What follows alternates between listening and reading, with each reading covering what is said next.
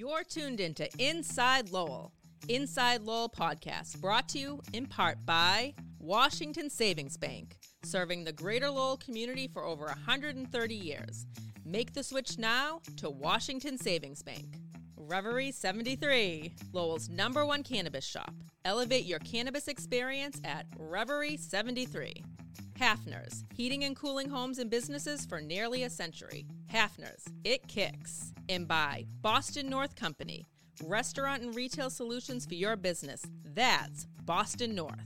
And now, time for another Inside Lowell podcast. Inside Lowell. If Lowell is your home, this is your place.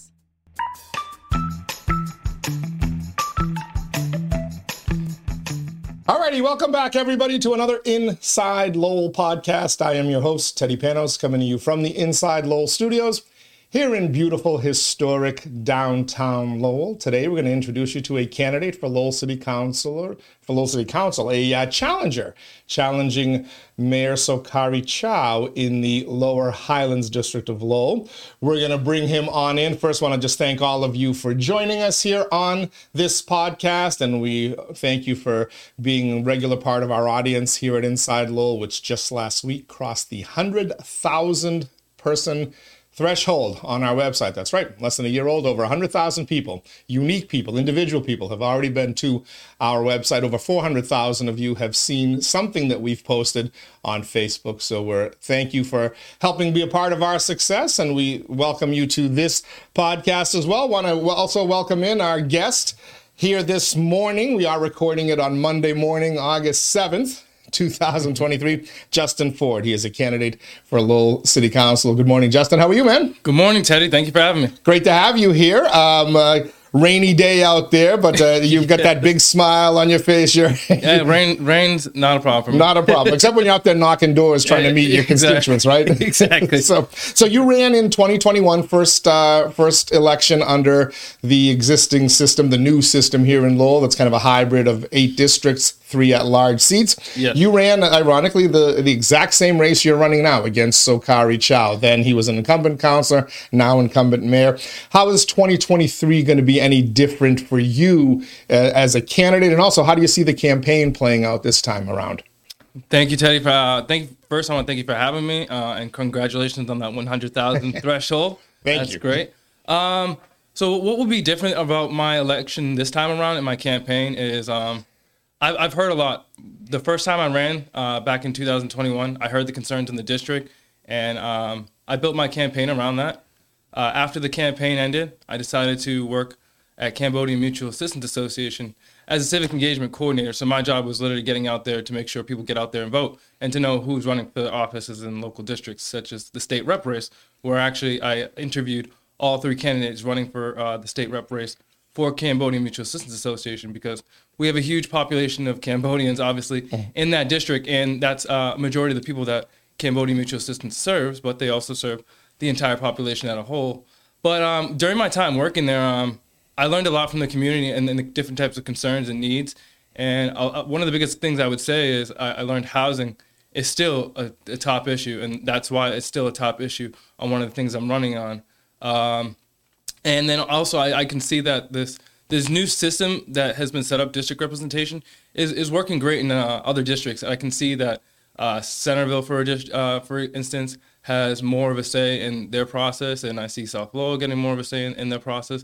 And so I want to continue that success in, in our district, and I, I see that there's a lot of need for uh, change and, and and growth in our in our district. So that's All why. I'm running. You you made an interesting comment there. You see that the new system of government is working great in other districts. Do you believe it's not working in yours? Yes, I, I don't believe it's working in my district. And is that any the system itself, or is that obvious? Is that going to be because Um, of the opponent that you're running against? I, I think it, it has to probably do with the fact that my, my opponent that I'm running against, um, when when we're running for um, office and campaigning and stuff like that, it's important to listen to the voices on the ground and stuff like that. And one of the things that we, um, one of the issues on the ground was making a sister city. The mayor and um, Paul Ratha Yem both motioned to, um, both councilors motioned to make a sister city relationship with Cambodia, and um, that w- that wasn't a good decision to make because the overwhelming uh, community was against it. Um, there wasn't one person who went up in favor and spoke for it. If you go back and watch that clip, but there were about hundred people who were there in, in opposition, and at least ten spoke in opposition. I was one of those people who spoke in opposition of making a sister city relationship with Battambang or Phnom Penh, Cambodia, because that government is a corrupt government. It's a dictatorship, and we cannot be making uh, political connections or ties with those types of countries. And that's something you should know as a counselor um, representing Cambodians, but also as a Cambodian American yourself, you, uh, you should know that. Okay, uh, I, I want to push back on that because I heard you talk about that in in your radio interview. You mentioned the fact that everybody who spoke that night, a dozen people, yes, were that. in opposition, and there were other people that were kind of gathered there. This uh, this whole uh, Cambodian government issue has been an issue for a while. It didn't just pop up with the sister city agreement, correct? Oh, I mean, the, a, the, government has been uh, control the prime minister has been in charge for 38 years. Okay, uh, um, but but in Lowell politics, it's been an issue. This is one of oh, the yeah, main I mean, reasons that a group of Cambodians, Southeast Asians opposes Rady Mom as state rep and Sokhary Chau. I mean, I'm not, matter, I'm not right? into all that. Um, you know, I'm just talking about the issues that directly affect the constituents, and that's an issue. Right, but okay, so yeah. that's an issue. But you say that it was tone deaf of the mayor. Is that yeah, to, yes, to I, not hear that issue? Okay, yes. You ran against that same mayor though in 2021. Yes, and the results were it was it wasn't close. It was what 75 percent, 25 percent, 74, 26, something like that. About that, yes. So how come I can't look at that result and say, you know, maybe that district likes where Sokhary Chau stands. Maybe they supported that. Now, I'm not saying that's the mm-hmm. case, but if we're going to go by 12 speakers at a city council meeting, well, I can say, look, you got 74, 75% of the voters said, we like this guy over you. Is that an indication that that's that maybe that's how the community really feels? No, I mean, I think you see the indication of how the community feels when they came out and spoke up against it. I mean, just because they whatever their vote was in 20 2021, their voice they made their voice heard uh, in April about how they felt about that situation. So, I mean, this the constituents vote how they voted, but is it possible that some people don't come to speak at city council meetings but feel a different way? Absolutely, absolutely. Okay. What's the by the way? What is the makeup? What is the breakdown of Cambodian, Southeast Asian voters in your district? Uh, what's what percentage do we know? Because it's one of the majority minority. I, I don't know right? the exact percentage off the top of my head, but yeah, it's a it, good good majority. Okay. Yes, it's a uh, majority uh, minority district right. as well. So, so, but you you firmly feel that the community backs you on this, or the Southeast Asian community backs your point of view on this issue over over the mayor. I'm backing their point of view. I'm backing the the community's point of view. The community reached out to me and asked, you know, asked me to speak up in favor of this in, in, in their in their defense on this motion. So. Okay.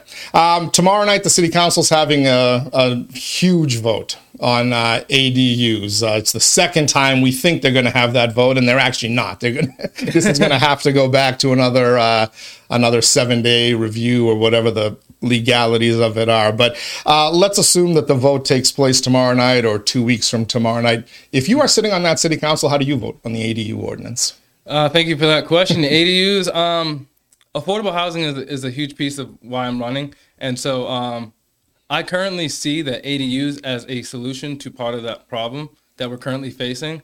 Um, but I do also hear the constituents' concerns about changing the character of their neighborhood, and obviously that's a concern. So when in the process of making sure that this ADU um, ordinance becomes an ordinance, yes, I, I am listening to what the constituents' concerns are and stuff like that. I haven't looked at the most recent draft, but I'll be looking at that t- later on today, and and I most likely will be speaking um, in favor tomorrow in in favor of the motion. And if there's any changes that needs to be made, you know, I, I will I will speak up in favor of those changes that need to be made. Um, I think people do see a problem with ADUs, but I think that's one great way to keep the character, the makeup still the same because you don't need to build um, new apartment complexes or anything. You're just adding on an additional space inside that home, and some homes already have those spaces already there. They just need to be mm-hmm. compliant with the with the ordinance. So you are a yes vote on ADUs. Are there any changes that are that haven't been put yet on the ordinance that you would support? I haven't looked at the current um, edit, so I can't uh, let you know what, what those changes are off the top of my head. Okay. um, you also talked uh, an awful lot about uh, homelessness, the housing situation city. You mentioned, uh, you know, affordable housing is one of your uh, issues there, and you talked about yes. it in the ADU debate. You've been very outspoken in your belief that this city council has not properly address the homelessness issue. Um, is that still the case? Do you believe they've made strides in recent months since uh, since kind of the, we this first became a hot button issue? Well, go back to last fall when it really kind of exploded. I think mm-hmm. on the council floor. Um, well, I can say uh, as of recent, you know, I do see a little bit of a change in the in the right direction. Um, I, I believe that when it comes to the encampments, that they do need to come down, and that needs to be done in a safe way, in a way that we, we take respect as well for those people who are living there. You know, making sure we store the, their their things and things like that. Um, I think that's something that we should be doing when we're um, taking down these encampments. There is a public safety risk to people, um, and yes, it's it's not healthy to have those encampments. So I want to get people into living quarters, and I want people to get treatment for their addictions if they do have that. Uh, how how do you propose folks get moved into living quarters, safe living quarters that some that don't want I don't want to say don't want to, but for whatever reason don't have the ability to make the decisions that would allow them to get into those quarters because there, there's obviously nobody wants to see anybody homeless. I think we can all a- agree on that. Yeah. Uh, but there is a certain segment of that population that we're kind of battling over now the, the tent city, the encampments, where for a number of reasons, mental health issues, addiction issues, uh, cannot be in any type of long-term housing. It's a it's a safety issue. There certain housing, uh, you know, even rehab, uh, you know, drug addiction rehab uh, places have certain rules. The first, the cardinal rule is no drug use allowed. If you bring drugs into the facility or drug paraphernalia, it, it's over there, and that's done for the safety of everybody else in that home. I've yet to hear anybody come up with a creative solution for for that, other than you know the forced confinement or or put them into some facility, whether it's a, a prison or some type of old school uh, treatment facility that they used to have. Um, do you have any thoughts on this? Because I know this is something you've yeah, thought yeah, an no, awful no, lot about. Yeah, the homelessness issue is something I'm very passionate about. Like I've, I've been outspoken about how I've been affected by homelessness myself when I was a child and so uh, I know there's a there's a plethora of reasons why people become homeless, and that's why I'll never like. It's not one issue. It, it's it's a plethora of issues. Mm-hmm. So when when we're tackling the the homeless issue, issue, we need to bring everybody to the table. We need to be using our state legislators. We need to be working with our local nonprofits and things like that. Uh, but we also need to look at okay, um, what new solutions do we need to put in place? I think that does uh, taking a look at what type of things were done in the past and why we're at the point we are now. Um, so yeah, looking at different solutions for that. Do you believe the, the state and, and even the federal government have done enough to help communities like I, Lowell who are grappling with this? I don't think they've done enough. I think we definitely need more help from uh, state legislators, especially knowing that we're an urban population and we're a gateway city. We, we should be getting more funding for t- these types of issues. Okay. Uh, economic development. Uh, are you happy with uh, the way your district is uh, has kind of progressed in terms of uh, a place that is uh, attractive to businesses to locate, or a lot fosters an environment where they can succeed? well, we have a lot of great um, businesses in my district. You know, some that I, I like to go to all the time. Um, but um, I, and I've seen some new new locations open up. But I think we need to talk about growth, and I think that does t- economic growth. Specifically, let's talk about the Branch Street area. Um, to, to get real good economic growth, we need to upgrade the streets. We need to upgrade the sidewalks. Um, when you're going down, I, have seen people, you know, literally drive into the road. I mean, uh, use their wheelchair in the road because the sidewalks aren't, you know, safe enough for them to ride mm-hmm. on, and that's a concern. So that's not going to be a big attraction for someone wanting to open a new business, right? Um, and then also working with the community, the businesses to make them take advantage of our economic opportunities because we have money from ARPA funding and stuff like that for storefront re, uh, revitalization, and we need to make sure these communities take um, take take partnership in these programs that are available, but they don't because they don't know that they're available. And I think uh, Cambodia Mutual Assistance Association is doing a great uh, lead on that right now by actually going out to the community and telling, hey, these are the programs that are available. You can trust it and it's coming from the city. Uh, do you feel people are in in that district are taking advantage of these opportunities because they have? I, I, know the city's made a concerted effort.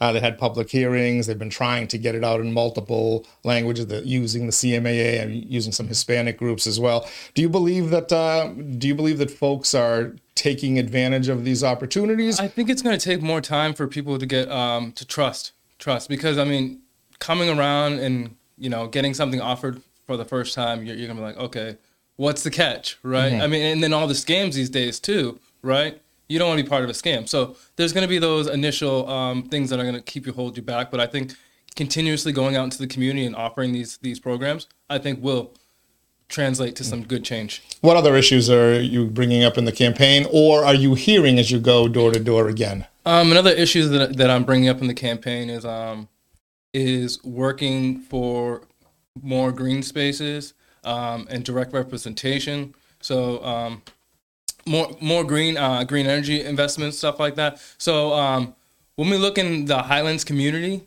we are in a heat island, which means that due to the lack of tree canopies and stuff like that, the area gets hotter in the summertime, and um, it's a concern health wise as well as um, just comfortability. Right, um, you want to be able to walk throughout the district comfortably. But some days it's, it's really hard to do that, especially with the sun beaming down on you with no real shading. Mm-hmm. Um, so that's a concern for people just just getting getting about in their okay. daily.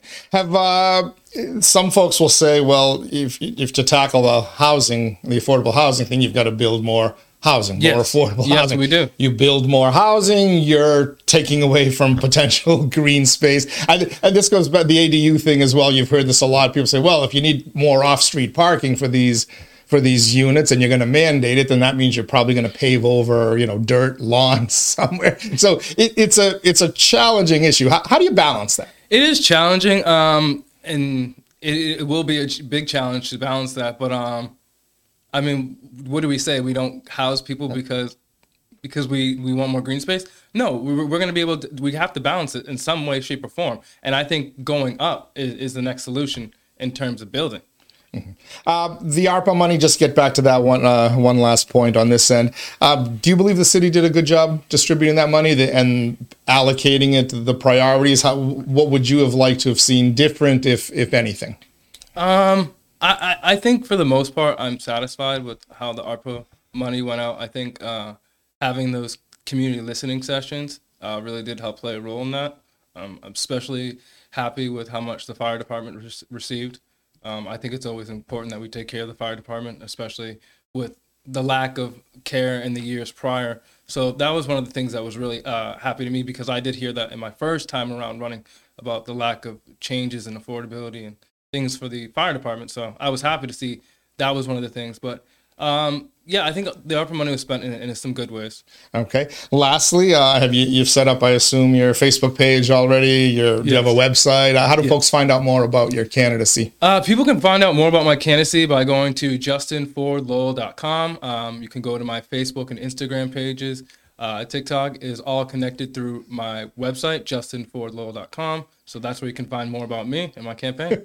I have to tell you, you're the first candidate who's told me you have a TikTok page, but that's uh, no, just seeing yeah. from my younger friends and and, and nieces and nephews. To, yes. That's what the young generation is uh, is looking at. Uh, and being a young person, that's exactly what I'm trying to connect. I want young people to pay attention to politics and get in, uh, get invested in their own city right now. So that's why I'm. Can, can I ask you that while I have you here? Because um, yes. I know that's a goal of yours why aren't young people there's been efforts for well long before you were born probably before i was born to get younger people engaged in the process. And it just no I'll matter you, what it doesn't what. seem to work. What what are we doing wrong? What are we not doing to reach out to, to younger voices? So i mean i think the reaching out is, isn't the problem. It's it's keeping the promises. I think a lot of us young people get dis, disengaged when we get into the process get energized get behind a candidate and then that candidate doesn't live up to the promises and that's that that that's that's the work you have to live up to your promises and and I will ask constituents to hold me accountable for what I say while I'm on the campaign trail